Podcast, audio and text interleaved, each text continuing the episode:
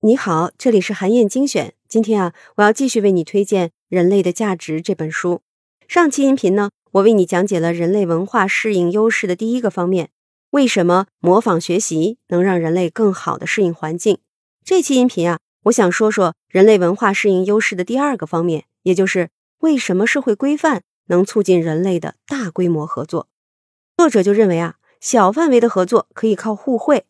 大规模的合作只能靠社会规范，在人数较少的小群体内部，互惠模式的约束就足以维持合作关系。今天你帮我收割庄稼，明天我帮你疏通水渠。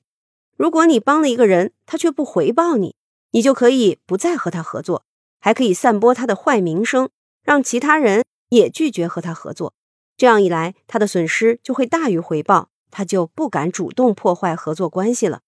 但是如果是在人数更多的陌生人群体当中，即便一个人的名声再不好，只要他换个地方，就能轻易继续欺骗他人。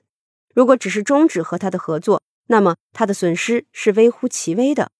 而且呀，这还会形成负面的效应，让其他人也彼此猜忌，瓦解大家的合作关系。所以，要维护大规模的陌生人之间的合作，必须要有强制性的社会来惩罚违反的人。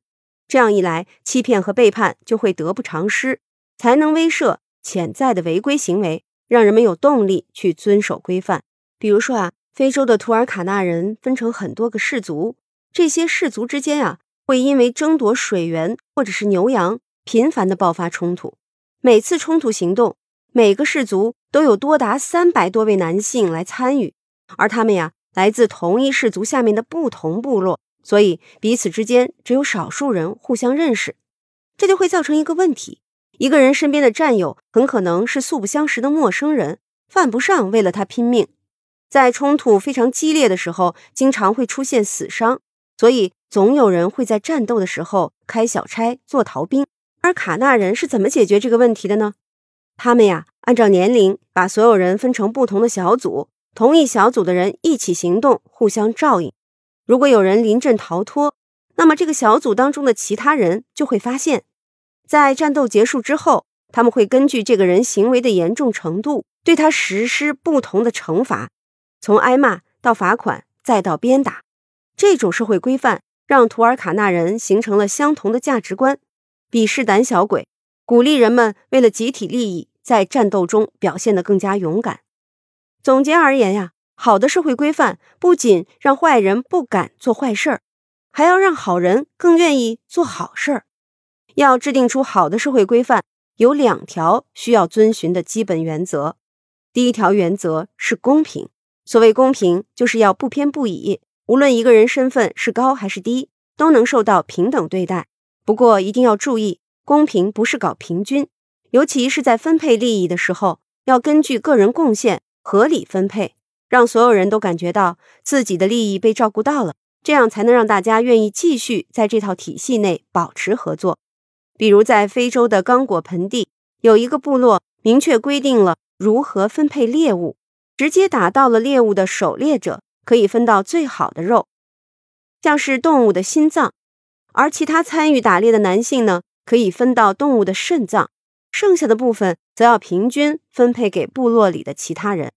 就连猎狗也可以分到动物的肺部，这样的分配方式更公平，不仅能鼓励猎人多打猎物，还能让部落里从事其他工作的人也都能分享到好处，为人们提供了一个稳定的合作框架。第二条原则呢是公正，所谓公正，就是让大多数人都认为一个人受到的对待是恰当的、合适的，大家都能够认可和接受处置的结果。如果一个人触犯了社会规范，他受到的处罚应该和错误的严重程度相关，让其他人认为处罚是恰如其分的。比如，有研究者在非洲的部落当中做了这么一个实验，他们让参与者观看一个插画故事，故事的情节是这样的：在一次战斗当中，参战者 A 目睹了参战者 B 的懦弱行为。可是呢，故事的结局有三种，第一种结局是。A 把 B 的行为告诉了大家，然后呢，对 B 进行了鞭打这种惩罚。第二种结局呢，是 A 什么都没做，B 也没有受到任何惩罚。第三种结局呢，是 A 对 B 实施了过于严厉的惩罚，直接把他杀死了。研究者就请参与者评价 A 的行为，结果大多数人都认为第一种结局，也就是对 B 进行鞭打惩罚，是最正确、最恰当的处理方式。其他两种结局，也就是什么都不做，或者是过度惩罚，大家认为是非常糟糕的。而且参与者们还认为，没有采取合适行动的 A 也应该要受到处罚才行。这个研究就表明啊。一套被普遍接受的社会规范是必须要符合人们心目当中对于公正的认知的。《人类的价值》这本书就指出了，人类的合作模式啊是所有生物当中最特殊的。即便是在毫无关系的成员之间，通过共同的社会规范，人们也能达成共识，开展合作。而且在不同的社会规范之间，也会展开优胜劣汰的竞争。越是那些能够帮助群体生存下来的社会规范，就越会被广泛的接受和传播。可以说啊，正是社会规范让人类成为了超级合作者，拥有了超强的文化适应力。好，以上啊就是我为你分享的内容。下期音频啊，我会继续来推荐这本书。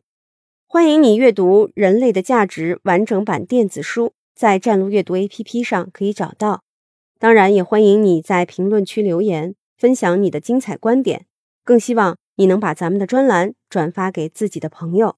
本周五呢，我会在评论当中选出最精彩的，送出一本《人类的价值》电子书，结果会公布在评论区当中。